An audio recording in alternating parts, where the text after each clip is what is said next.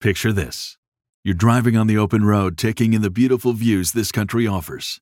Then, out of nowhere, you hear a noise and your car breaks down. While still frustrating, you feel protected because you have a plan through CarShield. CarShield has helped millions of drivers from having to pay back-breaking car repair costs. All you have to do is call before a breakdown. Plans can pay for expensive repairs on your out-of-warranty car, truck, or SUV. All for CarShield's low monthly rate that never goes up as long as you cover your car. With a plan through CarShield, you get protection on over 5,000 major parts and systems with just a visit to carshield.com/shapiro.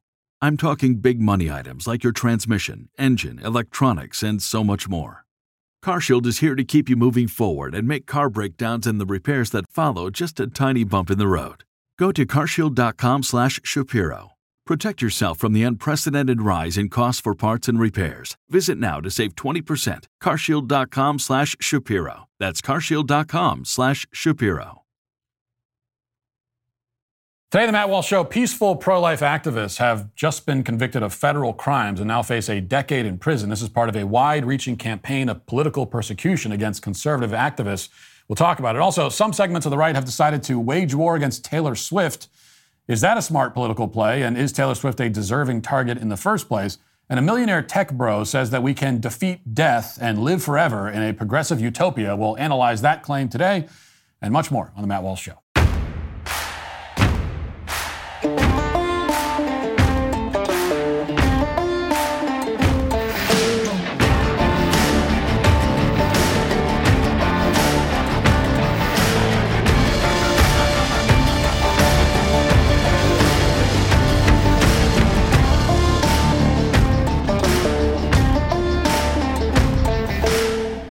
Picture this. You're driving on the open road, taking in the beautiful views this country offers. Then, out of nowhere, you hear a noise and your car breaks down. While still frustrating, you feel protected because you have a plan through CarShield.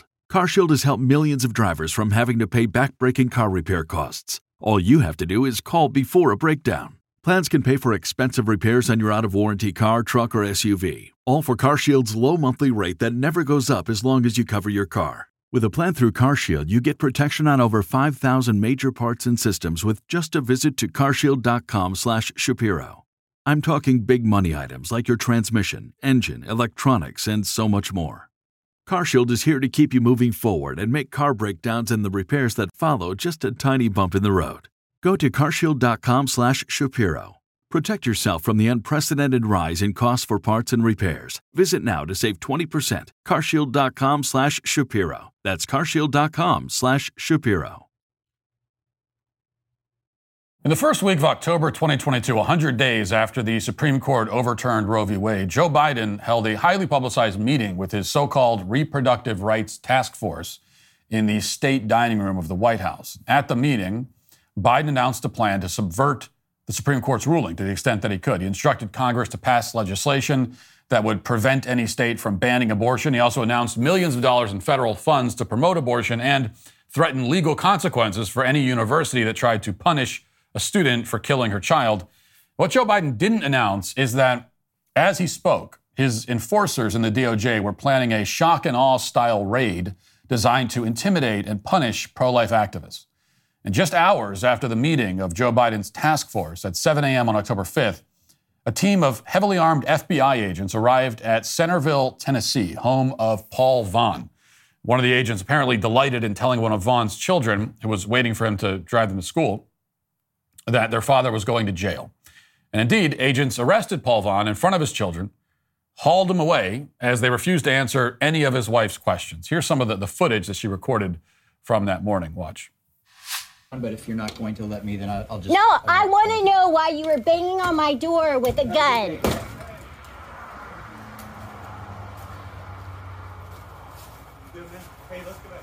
Uh, you're not going to tell me anything? No, I, You- I, I tried. ma'am. No, you didn't. Yes, I did. You did not try.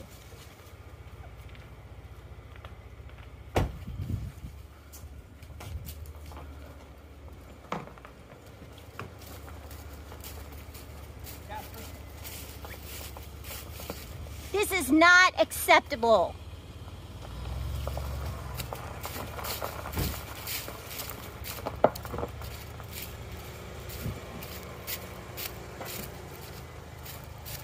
Can I have your name?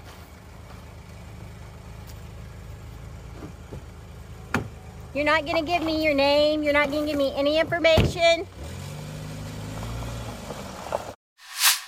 Okay, so you see there multiple cars full of federal agents in bulletproof vests, uh, their weapons out. You know, it's like it's like they're going to arrest, you know, so some sort of cartel affiliated drug uh, lord or something like that. But what was Paul Vaughn's crime? What did he do? Well, as I mentioned on the show yesterday, a full year and a half before that FBI raid in March of 2021, Paul Vaughn participated in a protest at an abortion facility in Mount Juliet, Tennessee, along with several other pro life activists.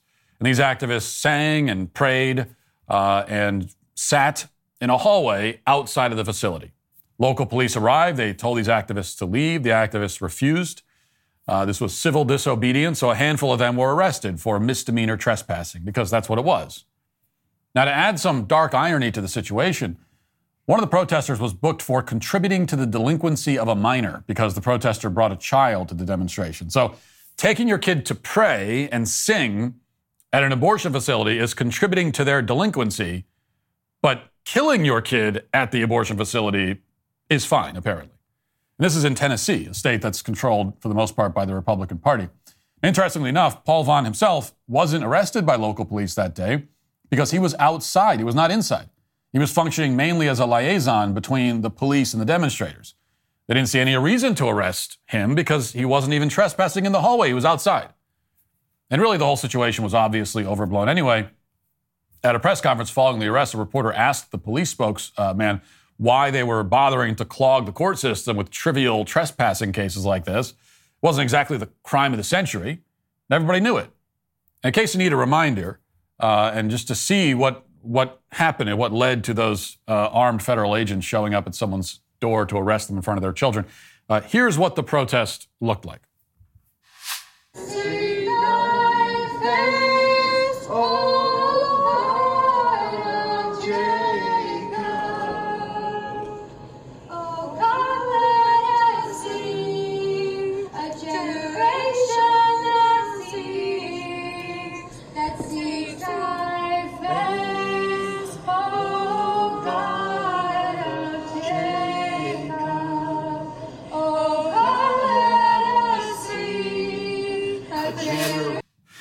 So that was it. That's what they did. That was the whole. That's the whole thing. They sat there and they sang, and uh, that's all they did. And watching these people praying and singing, the Biden administration saw an opportunity. Apparently, they decided to make an example out of Paul Vaughn and everyone else who participated at the abortion facility protest. And in all, the DOJ arrested 11 people for participating in that demonstration, including an 87-year-old Holocaust survivor named Eva uh, Eva Edl. And they charged these protesters with violations of the federal Freedom of Access to Clinic Entrances Act, or FACE Act, which carries penalties of up to a decade in prison. Now, there was never any way to justify this charging decision, even using the standards of Joe Biden's Attorney General Merrick Garland.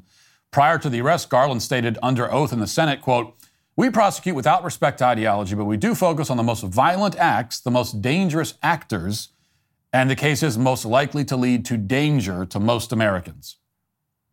Well, no part of that statement was true, as it turns out. Not only does the DOJ prosecute explicitly on the basis of ideology, but they're also focusing on the least violent and least dangerous acts imaginable, namely sitting and praying in front of an abortion facility. They're focusing on people who they know pose no threat to the community whatsoever. This is their strategy, and it appears to be working. Yesterday, a federal jury uh, convicted these six pro life activists, including Paul Vaughn, of FACE Act violations, as well as engaging in a conspiracy against rights. The jury apparently agreed with the DOJ that Paul Vaughn and another demonstrator, simply by negotiating with police, simply by being there, were really engaging in a delaying tactic, and therefore they're just as guilty as the demonstrators in the hallway. And now all of these defendants are facing hundreds of thousands of dollars in fines, which would bankrupt their families, and up to a decade in prison, which of course is even worse. Now, unfortunately, in the federal system, cameras aren't allowed in the courtroom, so we can't show you video footage of what the prosecutor said, but we do know, because of a reporter from the Daily Wire named Alif Le Mehu, that uh, in closing arguments, the prosecutor stated that, and as I mentioned this yesterday, that, that and this is a very important point, that I haven't seen very many people pick up on. The prosecutor said that these demonstrators were not, in fact, peaceful protesters simply by virtue of the fact that they committed a crime. Quoting from the Daily Wire, during her final statements to the jury, Assistant U.S. Attorney Amanda Klopf likened the actions of the six pro lifers to that of a group of people attempting to convince someone not to vote and blocking the entrance of a polling station. She said that, quote, something is not peaceful if laws are broken. That is what Joe Biden's assistant U.S. attorney said. Her argument is that all crimes are inherently violent simply by virtue of the fact that they involve breaking the law. Now, whatever we think of that reasoning, it's obviously insanely inconsistent with Joe Biden's own stated goal to release quote unquote nonviolent offenders from jail. According to his U.S. attorney, there's no such thing as a nonviolent offender. That's why Biden pardoned all those uh, marijuana offenders, supposedly. It's also why the DOJ paid out a massive settlement to those BLM rioters who occupied uh, Lafayette Square near the White House, even though some of them threw frozen water bottles and rocks at police officers. That's why the DOJ dropped more than a third of the criminal cases against BLM rioters who sieged a uh, courthouse in Portland. We're told all these offenders were nonviolent. I mean, even though they were actually violent, it's like they weren't violent enough. And so they, they, they count as nonviolent. And in their cases, it's nonviolent, so it doesn't matter. So it's only when you pray silently outside of an abortion facility that you go to prison as effectively a violent, uh, uh, you know, offender. Like effectively, that was an act of violence, according to the U.S. Attorney. So there's no denying that this argument from Joe Biden's DOJ is ridiculously hypocritical, but that's not the point, really.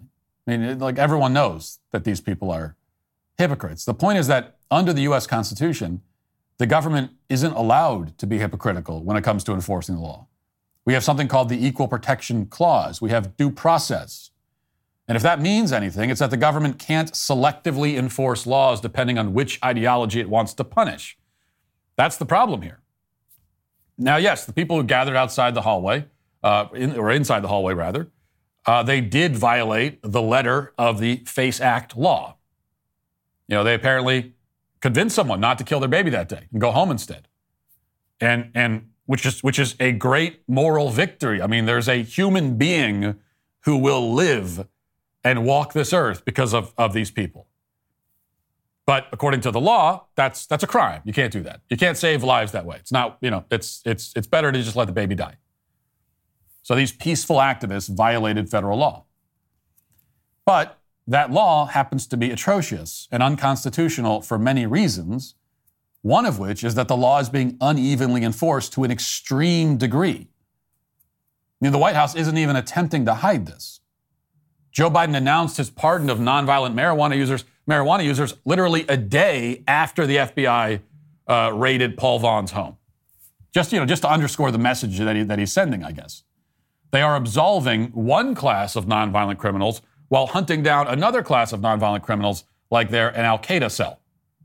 And by the way, the, the, the FACE Act also is supposed to protect uh, uh, pregnancy centers, pro life pregnancy centers. Supposedly, it's supposed to protect them too.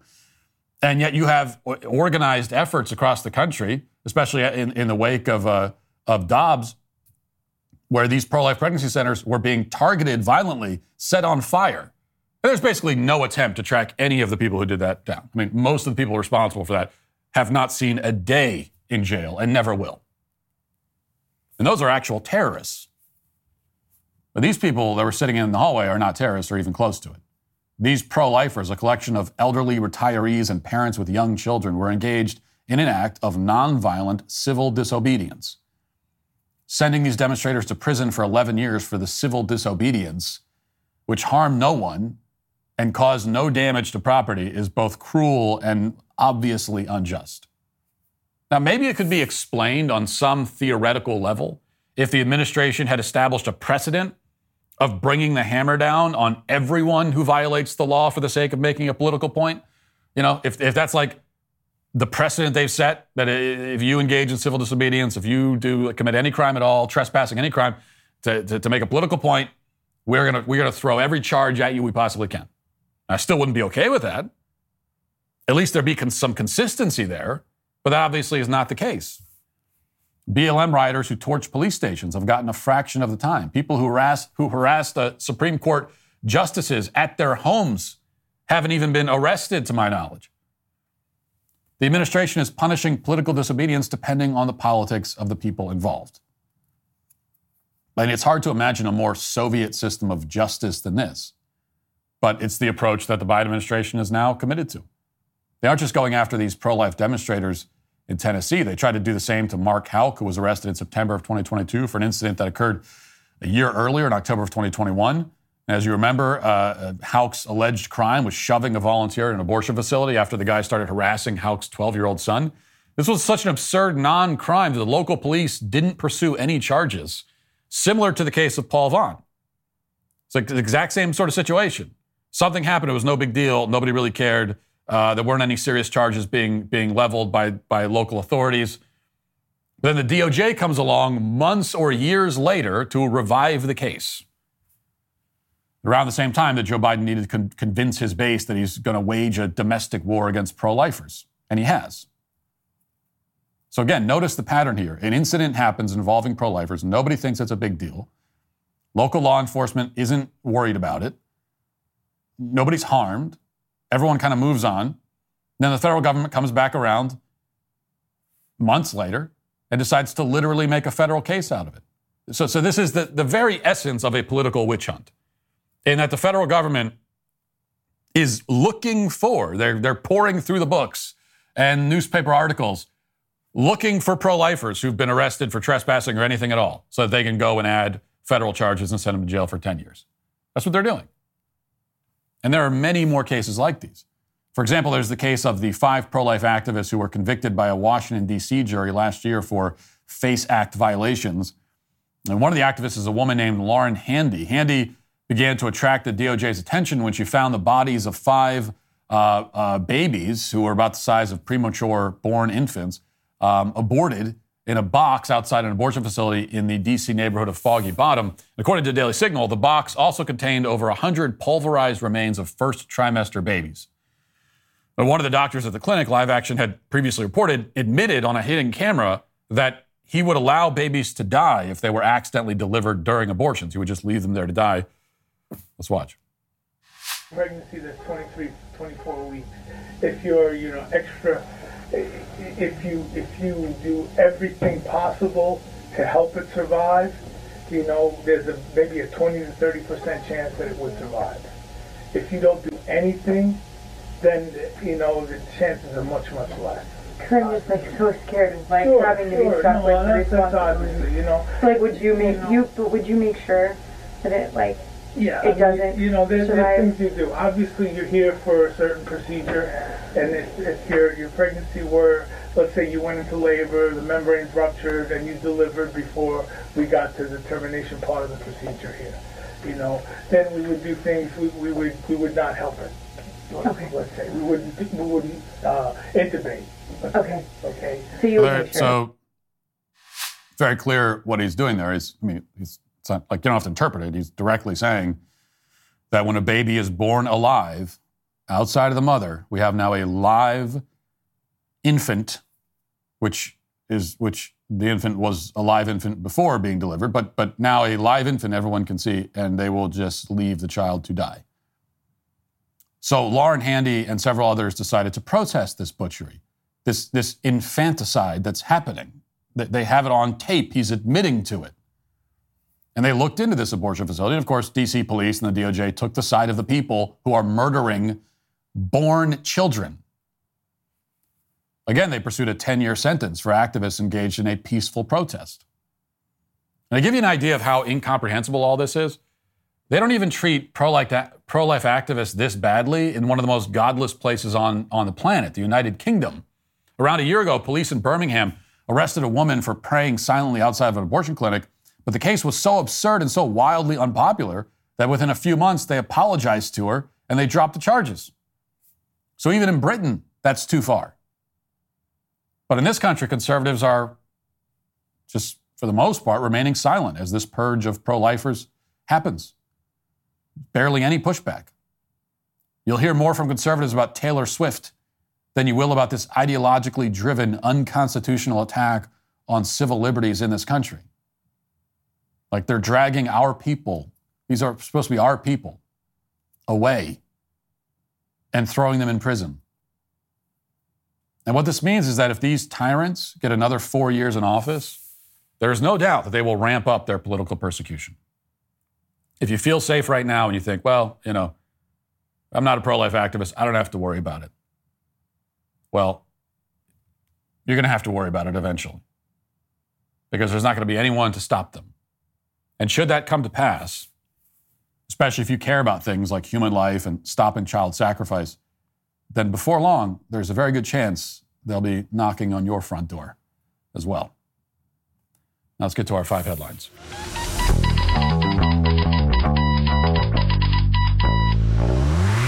If your house is feeling a little bit chilly right now in the thick of winter, you may need to consider window replacements. I get it. For most homeowners, window replacement isn't something they've ever done before, and it may be a bit of a daunting task. Luckily, there's a company that will do the work for you. Renewal by Andersen is your one stop shop for window design, manufacture, and installation.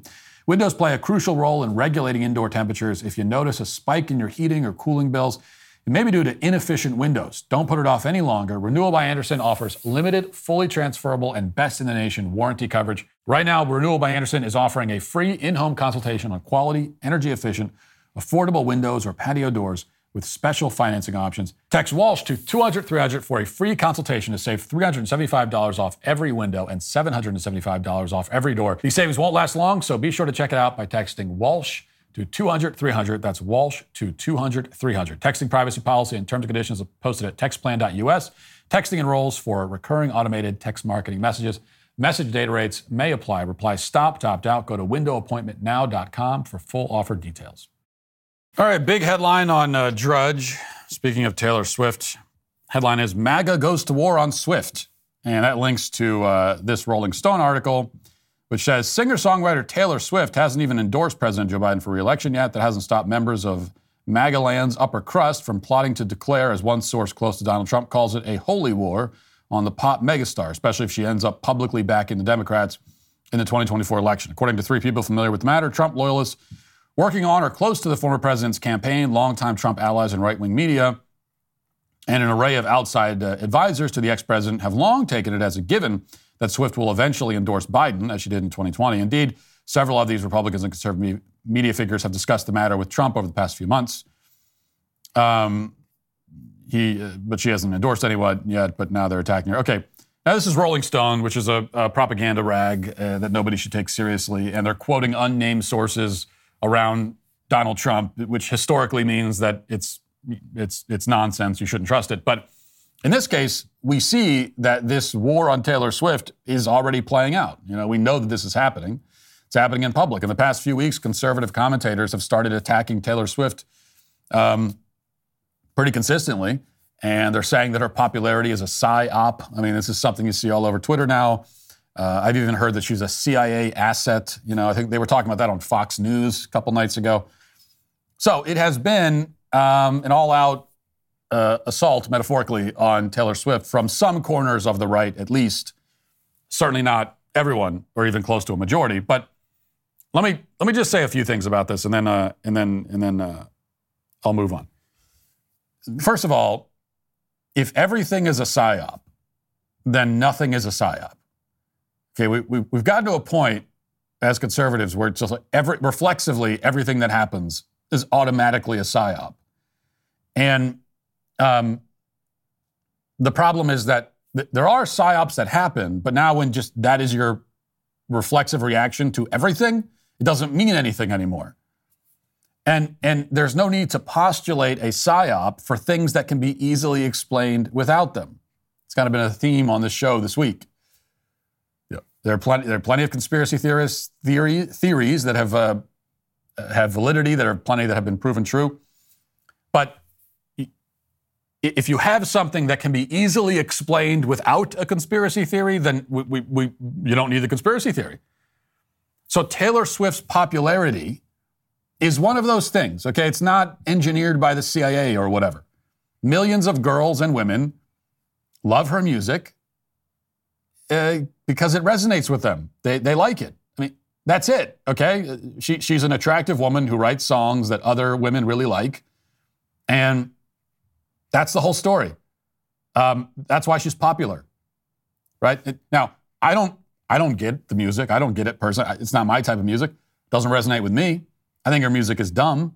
Um, I also think that it's it's gotten worse. Now, I'm not, I, I, you know, it's maybe a, a somewhat unfair assessment on my end because I don't really listen, but from a, from a 30,000 foot bird's eye perspective, well, birds wouldn't be 30,000 feet in the air. Anyway, for 10,000 feet, um, it seems to me like the music's got, like she used to do the pop country, you know, uh, acoustic ballad type music, and, and now it's more of the uh, hooky pop dance stuff that she's doing. So, but anyway, the music isn't for me, and I don't like it, and that's fine. The point is that you don't need to look at Taylor Swift and think to yourself, what's going on here? Who is this person?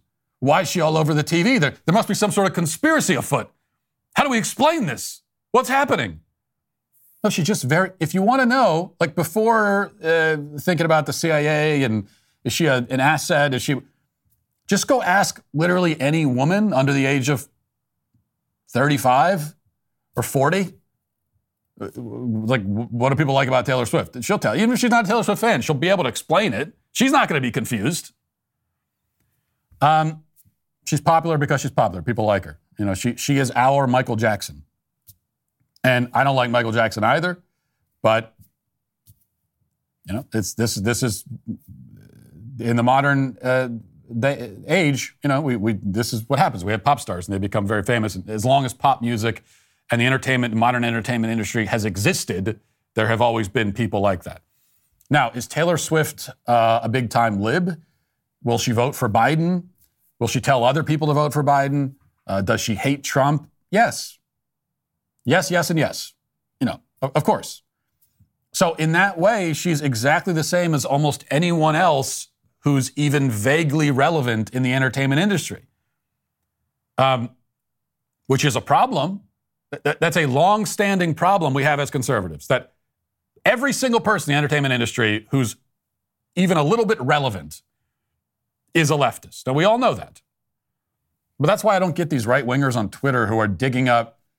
Yeah, I mentioned this today, and, and someone sent me, "Oh yeah, how do you explain this?" And it was a it was a uh, uh, a tweet of Taylor Swift fr- from 2020 when she was criticizing Trump, and they're reposting the tweet like, "See, you see, she's a leftist." I told, yeah, we know. Like obviously she is. No one is denying that. Of course she is.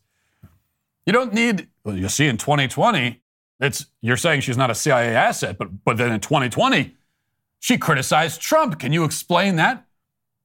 What?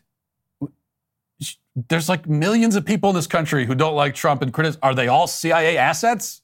Is that is that the only way to explain why a 30 year old pop star doesn't like Trump? The only way to explain it is that the CIA has gotten to her. I mean, come on.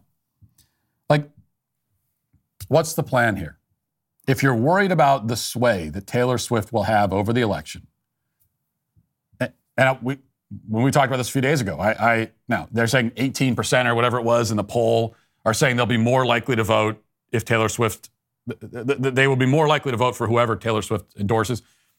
I don't think it's really 18%. I hope it's not 18%. That just seems way too high. Um, but she does have a sway over the election. It's not a good thing. I, I don't like having a political system where pop stars can uh, have a vastly disproportionate impact on the outcome. I don't like that, but that's that's what we have.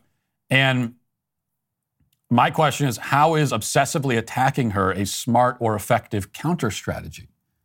How is that going to work exactly? So you get a bunch of Fox News boomers all upset about Taylor Swift, and then what? And then what? What's step two? Attacking Taylor Swift is only appealing to, to people who are already hardcore Trump supporters.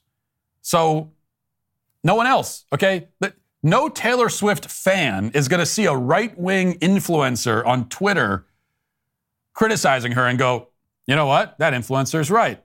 Taylor Swift is terrible. Okay, and that goes for me. I mean, I wouldn't, I don't, I'm not going to call myself an influencer. I don't like the term. But if I went all, uh, you know, guns ablazing at Taylor Swift, it doesn't matter. There, there would not be a single Taylor Swift fan who would hear me say, "Yeah, Taylor Swift, you shouldn't listen to her. Uh, None of them are going to hear me say, well, you know, I think Matt Walsh, I'll go with him on this one. It's not going to happen. It just is not going to happen. So, what's the plan? What's the strategy here? What, uh, what's the win?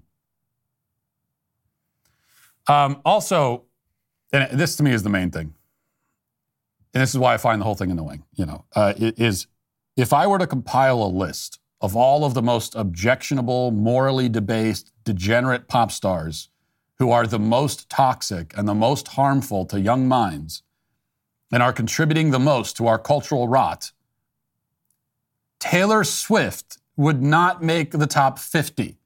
And if she would make your top 50 list, I, I envy your ignorance. Okay? If you were to make a list, if you personally were to make a list of the most degenerate, most harmful pop stars, and Taylor Swift is in your top five, well, then you are you are blissfully ignorant of just how bad things are out there. I wish, I wish, I, I wish to God that we lived in a culture where Taylor Swift was one of the worst, uh, most most objectionable pop stars. I, I wish that was the case. Like I wish we had the luxury to to be uh, complaining about her. I wish, but it's not the case.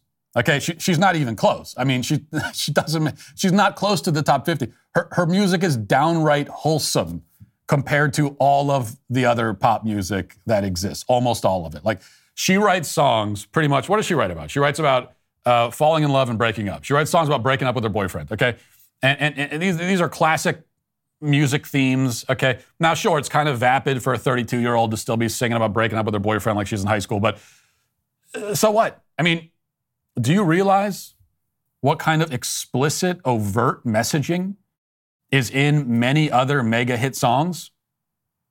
Like, do you realize what like the, the- some of the top charting songs for years now? What is in those songs? What those songs are saying?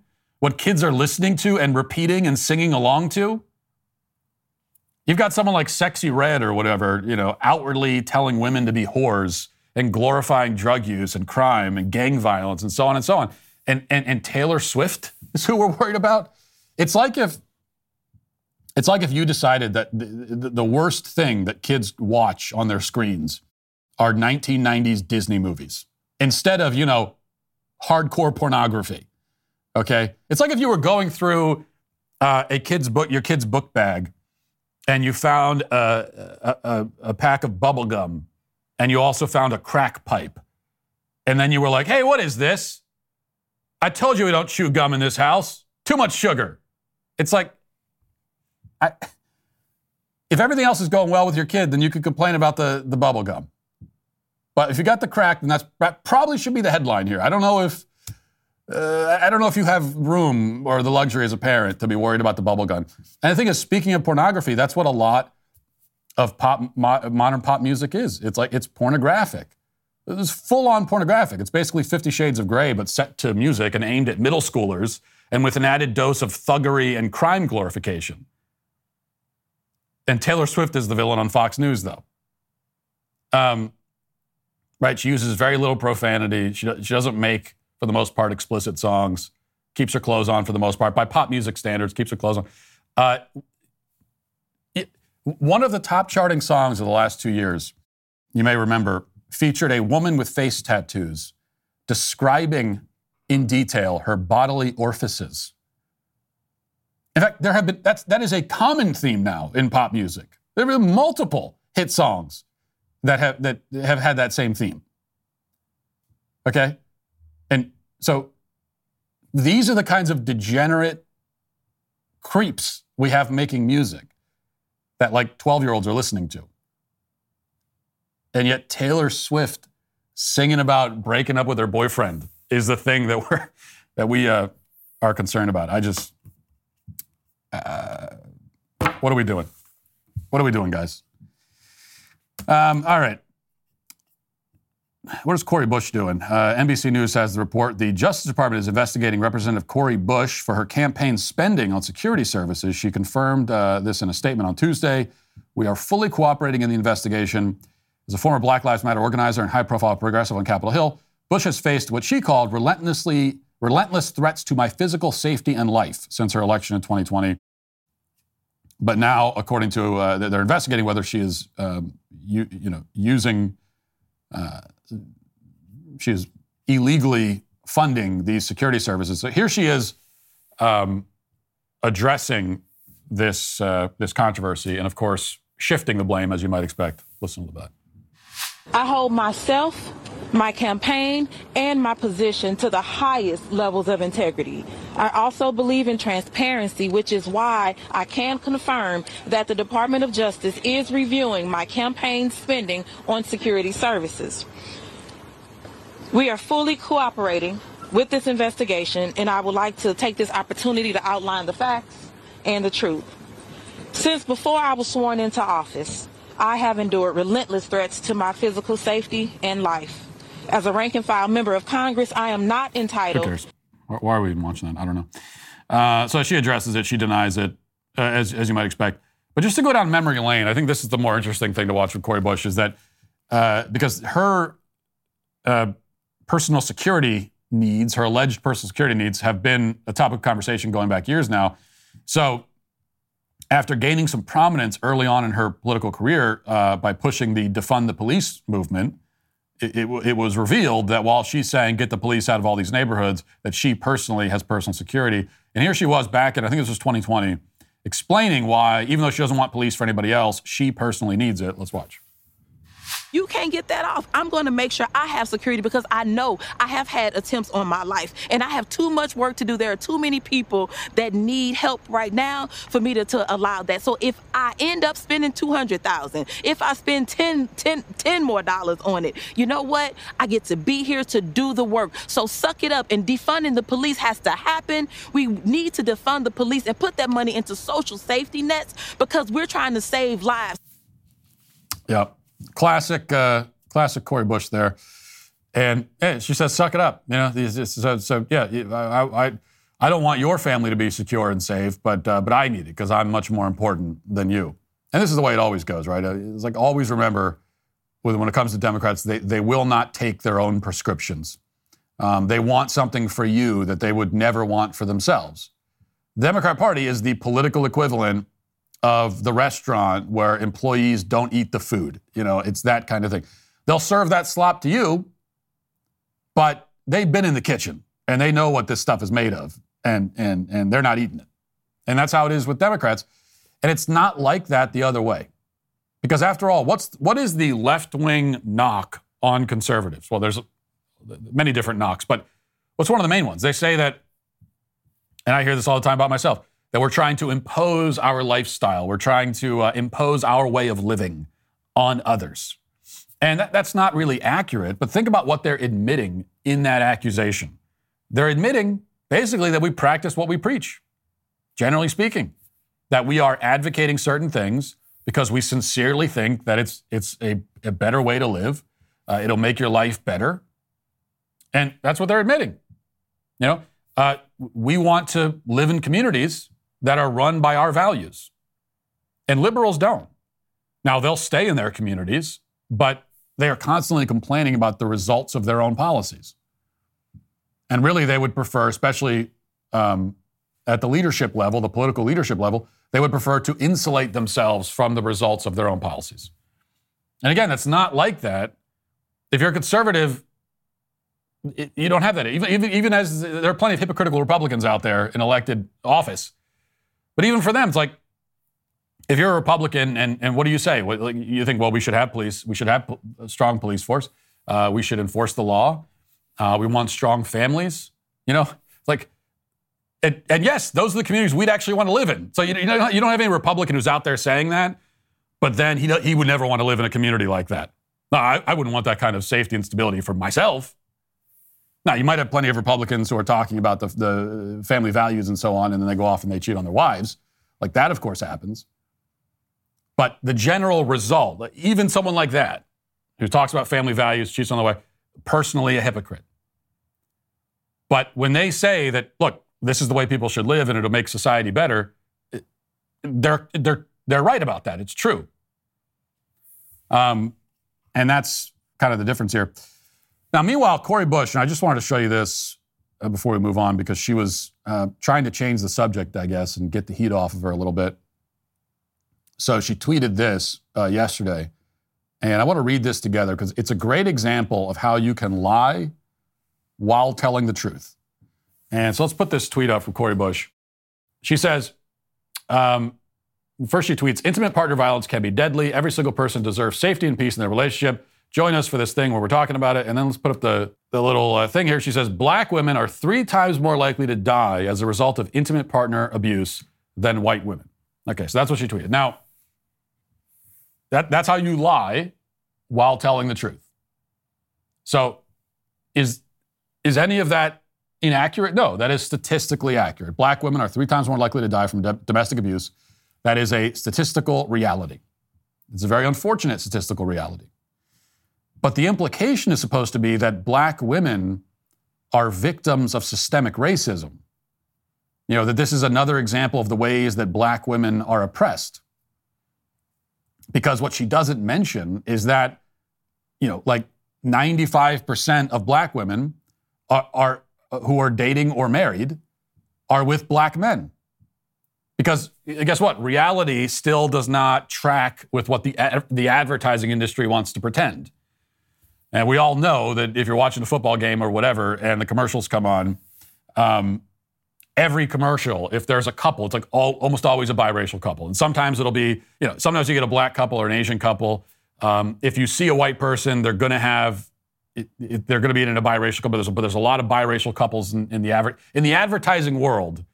If you if you learned everything you knew about about the world from from advertising, you would assume that like 90% of all marriages are biracial. But that's actually not the reality. And uh, in reality, races still generally, for the most part, marry and date within their own race.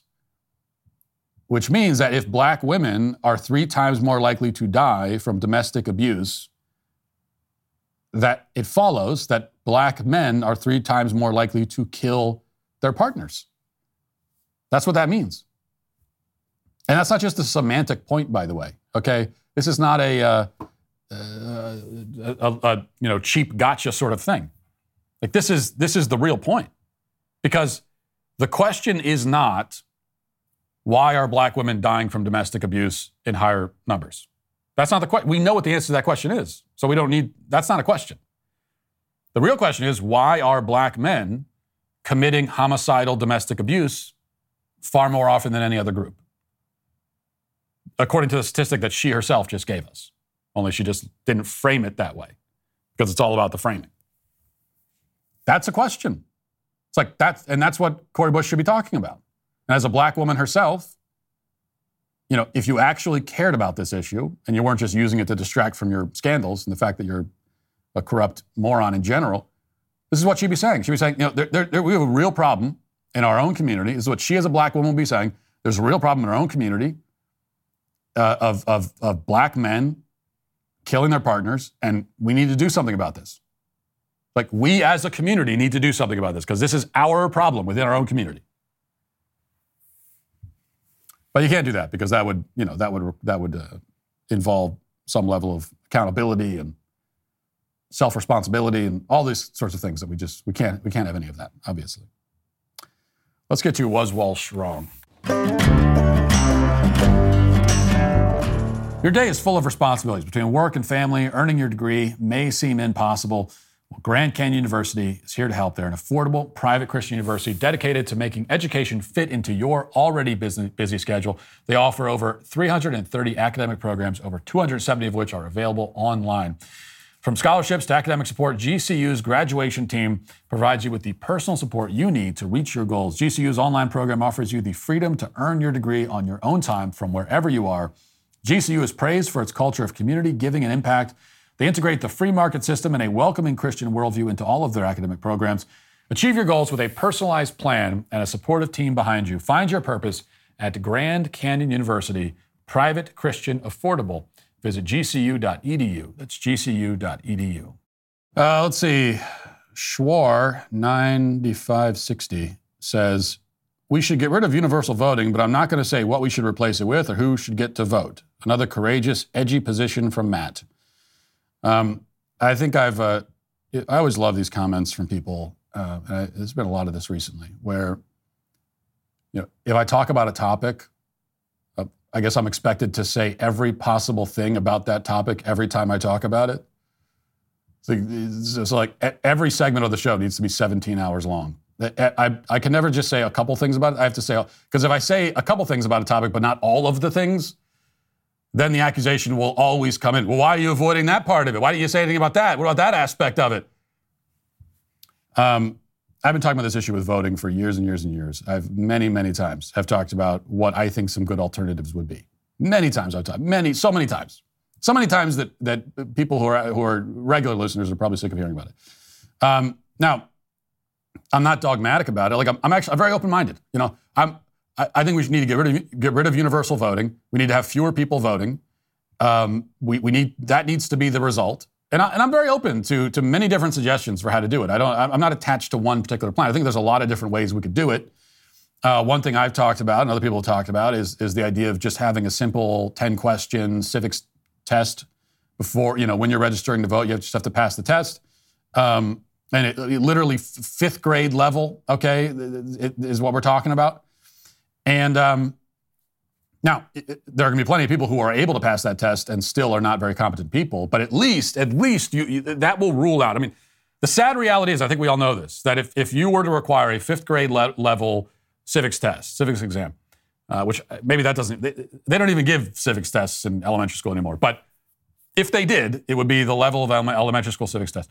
Um, and I think we all know that if, if that was a requirement, that that would rule out like tens of millions of voters. We we would we would be down. I don't know how many would be left. Twenty million voters as a maximum, if that many. I don't know. We might be left with a million. Like that might rule out almost everybody. We, we might be a, a million or under at that point. Um, but whatever it is, like we we have at least ruled out the worst of the worst and the people who obviously have no business voting and should have no right to vote. You know, if you're a grown adult with no grasp on our system of government and how it works, then you, you do not, you should not have the right to vote. Um, so I'd be in favor of that. Uh, there are people who have talked about raising the voting age. You know, I, I'd be in favor of that. I mean, that's not enough, but that's one step. Do you do one vote per household? Do you only, uh, only, only, um, you know, people who are tax, who are employed can vote, taxpayers? I mean, there's issues with that because obviously someone who's retired should still be able to vote. So, there, but any one of these areas, I would be open to and ex- open to exploring. Um, but of course, none of them are going to happen. That's that's the problem. Like, we're not even at the point of having that part of the conversation because the first part, I would love to have it, and we have had it, but the first part of it is just everyone agreeing, or at least a critical mass of people agreeing that our current system is suicidally insane and it cannot go on this way. And there are a lot of people voting who should not have the right to vote. And we need to do something about that. And, and if we can establish that, then we could talk about what to do as an alternative. Um, a couple comments about the daily cancellation yesterday. These Zoomers and younger millennials complaining about the older generations talking down to them have a point. The currency has been destroyed by fiat. It's a major problem that will soon lead to our collapse. The wealth has been transferred upward, mostly to the banking class, but also to boomers. It's like playing a game of Monopoly where everything else, everything goes to auction and everybody but you is getting free money. Is it possible to win? Sure, but pretending you're playing the same game is a ridiculous notion. People are sitting on houses they paid 30K for. They're now worth 750K. Nobody actually believes the real value of the home increased 25 times, but everybody pretends that they were just smart with money or harder working. Uh, the boomers and the bankers stole the world from us, for under us, through inflation while we worked and paid for it. Even those of us who are relatively successful are nothing compared, uh, compared apples to apples with similarly minded boomers. The system is unsustainable. Fiat currency must end. I don't, I don't really disagree with most of what you've said there. Um, and I, and I have, uh, again, we go back to we can't say every single thing about every issue every time we talk about an issue. So, but, but what boomers did to the country and the fact that, like, in every way, they are leaving behind a worse country than what they got. And, and, and you're, as a generation, your basic task, right? Your basic obligation is to give a better country to your children than was given to you. And if you don't do that, then you have simply failed as a generation. You've failed in the one thing that matters. You haven't done it. And, um, and that's the case here. And, and I've talked about that a lot, and, and, and there's no denying it. My point is just okay, like, yeah, all that is true. And it sucks, and it's not good, and it's not fun, and I don't like it. Um, now what? You know, it- it- and what I see is a, is a whole lot of sitting around and complaining over and over and over again, over and over and over again, just like the, the- rehashing the same thing. The boomers did this, the boomers, like, yes, okay, but right. That, that's, I wish it didn't happen that way. It did though. And so let's, what, what now? Um, Last comment says Matt just doesn't get it. What the F is the point of working just to never be able to reach basic goals like home ownership and family? That video was not saying he expected anyone to help. He was just explaining why we've stopped giving an F and working hard. Okay, well, I mean, he was expecting someone else to help in the video. We kept hearing about we've we've held up our end of the bargain. Our end, you know, no, that when you talk about your end of the bargain, which is a bargain that doesn't exist. Okay, you're not making a bargain with the universe. Like you- you- it doesn't work that way. But that means that yeah, you expect like I've done my end, and someone come and give me something now. That, that's what he expects. Now it might not be. I'm sure people that say this don't have a clear idea of, of who is going to give them what they want, or even what they want. Like who's going to give it to them, and what are they giving? I- I, I think they don't have a clear idea of that. But yeah, they are definitely expecting someone to come along and do something for them. Um, but aside from that, you know, uh, we've stopped giving an F. We're, we're not going to work hard. Okay, so you'll just fail at life, and and nothing will get better for you at all, and things will only get worse and worse, and then you'll die. Um, that's what you're choosing. I, I, I don't, I don't know what to tell you. Like all I can say is that that is of all the possible options and ways to move forward, that clearly is the worst one. The, the one that guarantees a life of misery and failure, where you die alone and forgotten and contributed nothing to the world and achieve nothing. Like to me, that is obviously the least desirable uh, uh, outcome here. Um, so, yes, once we again have established all the ways that the world is terrible and all the ways that we got screwed and everything else, um, okay, my only point is uh, now, now it's time to table that, table that complaint. Like you got the complaint, you've made it, it's registered, we get it. Put it on a table somewhere, put it on a shelf, just leave it to the side, and, and now go live your life. And, and you have to strive and work really hard. And, and maybe you will have to work harder than you should have to work. Maybe you'll have to work harder than the generation before you, but you just have to. That, that's it. Because the only other option, again, is failure and misery. Um, so those are your two options. You can work really hard and, and try, uh, despite the odds, to succeed and to find some joy and fulfillment in life. You can do that, or you can embrace misery and failure. There's no third option. That's it. That's all you get. And uh, I, I guess I, I have the radical view that that it's the striving for fulfillment and happiness is, is the one we should be going for. I don't know. Well, guys, this is a no brainer. If you want to protect your kids from the leftist indoctrination that's rampant in the mainstream media, this is how you do it. Start a 14 day free trial to BentKey, the new kids entertainment app from the Daily Wire. BentKey is the only streaming app that offers high quality, family friendly shows that reflect your values. BentKey features amazing characters and timeless stories that will spark your kids' imagination and curiosity with hundreds of episodes that your kids will love and you could trust with new episodes streaming every Saturday morning. You may remember Saturday morning cartoons when you were uh, growing up. Well, they're back and better than ever. But don't take my word for it. See for yourself. You can try BentKey for free for 14 days. No catch, no gimmick, no hidden fees, just awesome content your kids will love and you can trust. All you got to do is use the code UNLOCK at bentkey.com and you'll get 14 days of unlimited access to BentKey's world of adventure. Go to bentkey.com, use code UNLOCK at sign up to start your free trial today. Now let's get to our daily cancellation. Did you know a baby's heartbeat uh, begins at just three weeks? At five weeks, you can hear it on an ultrasound. By six weeks, the baby's eyes are forming. By 10 weeks, a baby is able to move his or her hands. I'm telling you this because when a mother who is considering abortion is introduced to her child via ultrasound, when she hears the heartbeat for the first time, she's twice as likely to choose life. And that's how Preborn rescued 200 babies every day. They provide mothers with free ultrasound so that they can meet the life that is growing inside them. Preborn needs our help to save these precious souls. For just 28 bucks, you can sponsor an ultrasound and save a life. And if you become a monthly sponsor, you'll receive stories and ultrasound pictures that uh, of the lives that you help save. All gifts are tax deductible, and 100% of your donation goes towards saving babies. To donate, dial pound 250 and say the keyword baby. That's pound 250 baby, or go to preborn.com slash Walsh. That's preborn.com slash Walsh.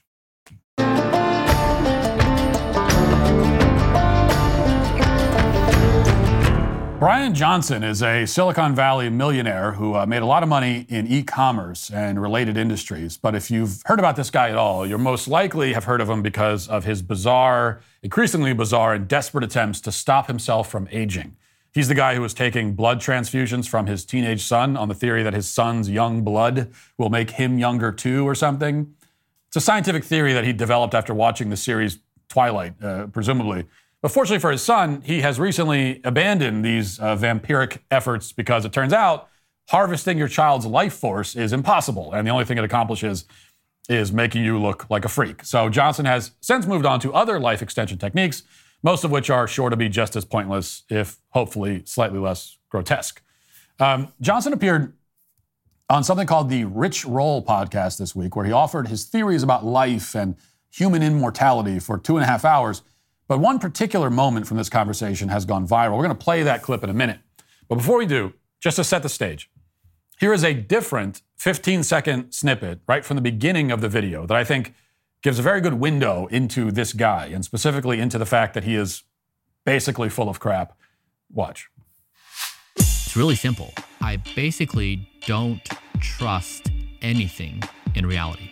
Not authority, not my mind, not my perception, nothing. I just trust data and numbers. And the only thing I believe in is I don't want to die. Now, you notice right off the bat a few things. First of all, the guy's 46 years old. He's a multimillionaire tech bro whose single minded obsession is avoiding death and aging. And yet he looks, if anything, older than he is. And, and, and I know that criticism may seem kind of rich coming from me, coming from a guy who's 37 and looks like a 53 year old shop class teacher. But the difference is that I'm not trying to look younger. In fact, I don't even understand why looking younger is considered automatically desirable, especially for men. You know, like wh- why do you care about as a as a man? Like, what do you what do you care about looking? If you're 46, just look 46. Why would you want to look? Why at the age of 30, 46 as a man? Why would you want to look 25, even if that was possible? But turns out that it's not. I mean, looking younger is a fool's errand, and if you try to look younger, you will inevitably just end up looking like a guy who is trying to look younger which is the worst thing you can possibly look like. Now, as for the rest of what we saw and heard in that clip, it's the kind of empty headed nonsense that passes for profound these days. You know, he says he doesn't trust anything in reality, doesn't even trust his mind. Bro, I don't even trust my mind. I don't trust anything. Trust nothing. But then he says that the only thing he does trust is data and numbers. Well, the problem is that data and numbers, Brian, exist in reality. And the only way you can access that information and understand it and interpret it and process it is with your mind. So, in order to trust data and numbers, you will need to trust what exists in reality and your mind. So, if you, if you trust data and numbers, that means you also trust your mind and your perception because the only way that you can access the data and numbers is through your mind and your perception. Which means that the statement, I don't trust anything in reality, I don't trust my mind, I just trust data and numbers, is in every sense meaningless. It's a statement with no content. The only thing that has any meaning is what he said at the very end, which is, I just don't want to die. Now, that part I believe, and I, and I understand it even. I, I don't want to die either. In fact, I am very much opposed to death. I'm against it. Like, I object to it. I don't want, I don't want to do it. I don't want anyone I care about to do it either but I will do it, and so will everyone I know and love, and so will Brian Johnson, and all of his biohacking efforts will be for naught. You know, they probably won't even extend his life by any measurable degree at all. Like, it, like he's not going to live forever like he thinks. He probably isn't even going to live to 90. You know, death is inevitable for everyone, and, and the thing that will ultimately determine the time and manner of your death will probably have a lot more to do with your genetics than the supplements you took. There's a reason why if you listen to any interview with someone who's like 105 or something, what do you notice about these, these people? When you, we've all heard the interviews of someone who's over the age, age of 100. What's your secret? You notice something? They never say anything about the importance of vitamins or supplements or intermittent fasting or carbs or gluten or you know stealing your son's blood or anything like that. Never say any of that. Most of the time, they, they, they say that they smoked cigarettes and drank whiskey every day for 85 years, which means that not only did they outlive all of the health, health conscious people, but they enjoyed their lives a lot more in the process, which is the best of both worlds. Whereas Brian Johnson has discovered the worst of both worlds. He's living what seems to be a pretty miserable life, consumed by his fear of, of the inevitable. And the chances are he's just going to end up dead and rotting in the ground before he hits 90, same as most of us. So that brings us to the clip that has gotten people's attention, but the, the setup here was necessary because we've established that this guy's full of crap. Uh, he's consumed by vanity and fear, and he has nothing that even resembles wisdom to offer, which makes sense of this part. Listen. We're right now in a moment, like the last moment where like things kind of have been where how they have been, but they're about to change radically. And in this new future, we can't predict what's going to happen. We no longer have that ability. And so we're living in a zeroth world. And so Gen Zero is a group of multi ethnic, multinational people who rise up and they say, We are willing to courageously step into the future. And we're willing to divorce or open to divorce from ourselves all human norms, all human customs, all human thought. And we're willing to say, We're wide open about everything. Absolute blank slate. Now, the first thing to note here is that there's nothing new about this idea. In many ways, this is classic Marxism.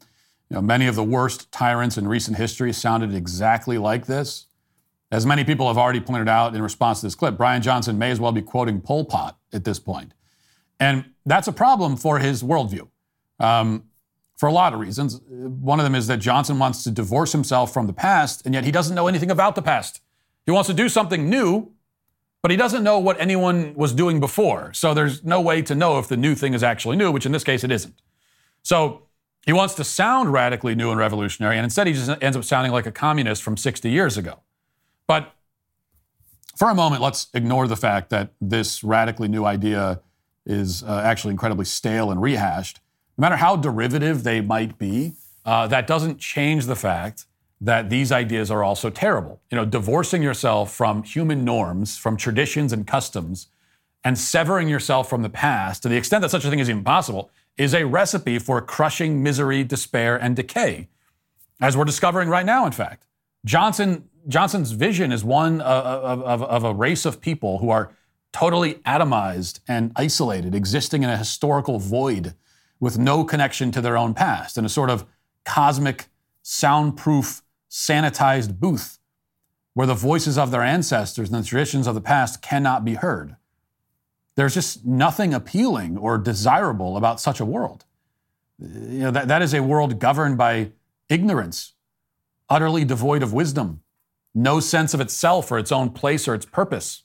So just think about what it would be like to apply this logic in any specific circumstance in life. So imagine if you got into a car and then tried to forget everything you knew about cars, everything you've ever been taught about how to drive them, how to operate them, what they are, everything you've been told about the rules of the road, you know, because all that came from the past, all that came from older people. And so if, throw all that out. On top of that, throw out any, any navigation device made by people in the past. Throw all of that out. Clean slate, right? We're starting from the beginning. Well, what happens then? If you could succeed in creating this blank slate in your mind somehow, you'll just end up sitting in the driveway staring blankly ahead, or else you'll pull out and you know uh, drive directly into a ditch. At best, you'll drive around in circles and end up back where you started. That's because blank slate, you know, the blank slate approach leads to dysfunction and disaster in any specific circumstance in life, which means that it'll lead to far greater dysfunction and far more disaster when applied to life itself. Now, this is no surprise. Pure, unadulterated vanity never leads anywhere good, and that's what drives this blank slate approach. It's the narcissism to assume that the past has nothing to offer you at all, that all the traditions and beliefs and ideas of your ancestors are not even worth considering, that, all that came before you can be discarded and forgotten, and that you yourself, for some unknown and unexplainable reason, have it all figured out. It's like walking into somebody else's house and they try to tell you where the bathroom is because they've been living here and they know. And you say, Nope, don't say anything. I just got here. I know my way around. I'll decide where the bathroom is. And then you go and piss in the closet or something. This is how Brian Johnson thinks we should approach life. And because he has no original ideas, what he doesn't realize is that this is how our culture already approaches life. We've basically done the thing that he's saying we should do. Look around. Where is the utopia that was supposed to come with it? Nowhere to be found. Just like Johnson's supposedly youthful looks, it's a mirage. And that is why Brian Johnson is today canceled. That'll do it for the show today. Thanks for watching. Thanks for listening. Have a great day. Godspeed.